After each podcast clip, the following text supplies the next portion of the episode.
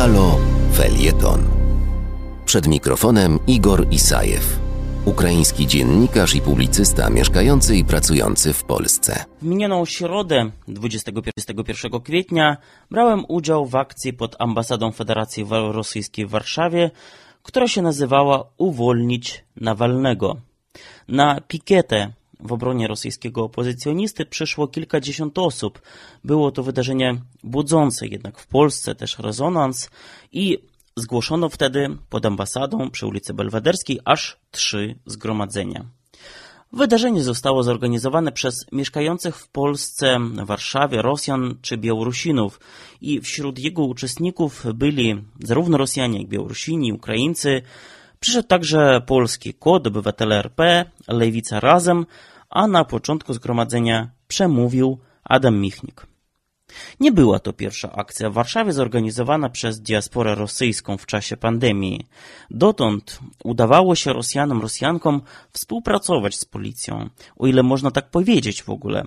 E, I normalnie funkcjonariusze nie szli na konflikt z nimi, widząc ponad pięć zgromadzonych osób na akcjach, a jedynie chodzili i prosili o zachowanie większego dystansu uczestników i uczestniczek.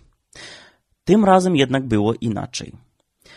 Przed samym zgromadzeniem przyjechały oddziały policyjnej prewencji i policjantów na samym wstępie było więcej niż samych uczestników zgromadzenia. Byli rozciągnięci wśród, przez całą ulicę Belwederską. W pewnym momencie policjanci zaczęli wyciągać z łańcucha, z tłumu stojące tam osoby, strasząc mandatami. Dowiedziałem się o tym w trakcie zgromadzenia mm, i po nim też o kilku takich przypadkach. Jedna na przykład osoba, nie mówiąca w ogóle po polsku, bez upomnienia została wyciągnięta przez policjantów i za nią wstawiła się inna osoba, która otrzymała mandat. W innej sytuacji upomnienie dostało wraz z rodzicami ośmioletnie dziecko rosyjskich obywateli. W przypadku kolejnej osoby, ojca z dwójką dzieci, interweniowała uczestnicząca w zgromadzeniu europosłanka Róża Tun. Znane też były przypadki grożenia mandatami osobom, jeśli się nie rozejdą. Słysząc o interwencji policjantów, zaproponowałem organizatorce Marii Harmast ze Stowarzyszenia za Wolną Rosję e, szybciej zakończyć akcję i wcześniej niż planowano spróbować też pomóc osobom, wobec których policja rozpoczęła czynności.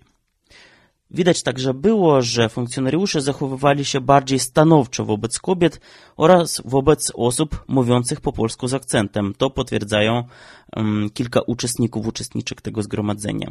Osoby polskojęzyczne były raczej grzecznie informowane o stanie epidemii. Maria Harmas, przewodnicząca zgromadzenia, zwróciła się do dowódcy policji, apelując o rozsądek w zachowaniu szczególnie wobec kobiet i wobec obcokrajowców.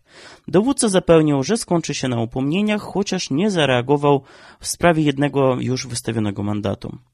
Warto powiedzieć, że odległości między uczestnikami plenerowego przecież zgromadzenia były większe na przykład niż w środku pojazdów warszawskiej komunikacji miejskiej. Po zgromadzeniu rozmawiałam z wieloma Rosjanami i Białorusinami, którzy, które uczestniczyli w tej akcji. Część z nich nie bardzo wie o sytuacji w polskiej polityce, część wie trochę więcej. No i właśnie ta pierwsza grupa, która mniej wie, była dość przerażona zachowaniem policji, jak mówili, europejskiego kraju. Postanowiono nawet nie opowiadać o tej sytuacji kolegom z Rosji czy z Białorusi, którzy też wychodzą na ulicę wbrew przecież zakazom i działaniom swoich władz. Co do swojej policji czy OMON-u nie mieli raczej złudzeń, a co do polskiej, to chyba już przystają. Pomyślności w nadchodzącym tygodniu. Wysłuchania kolejnego felietonu Igora Isajewa zapraszamy w następny poniedziałek o godzinie 14.50.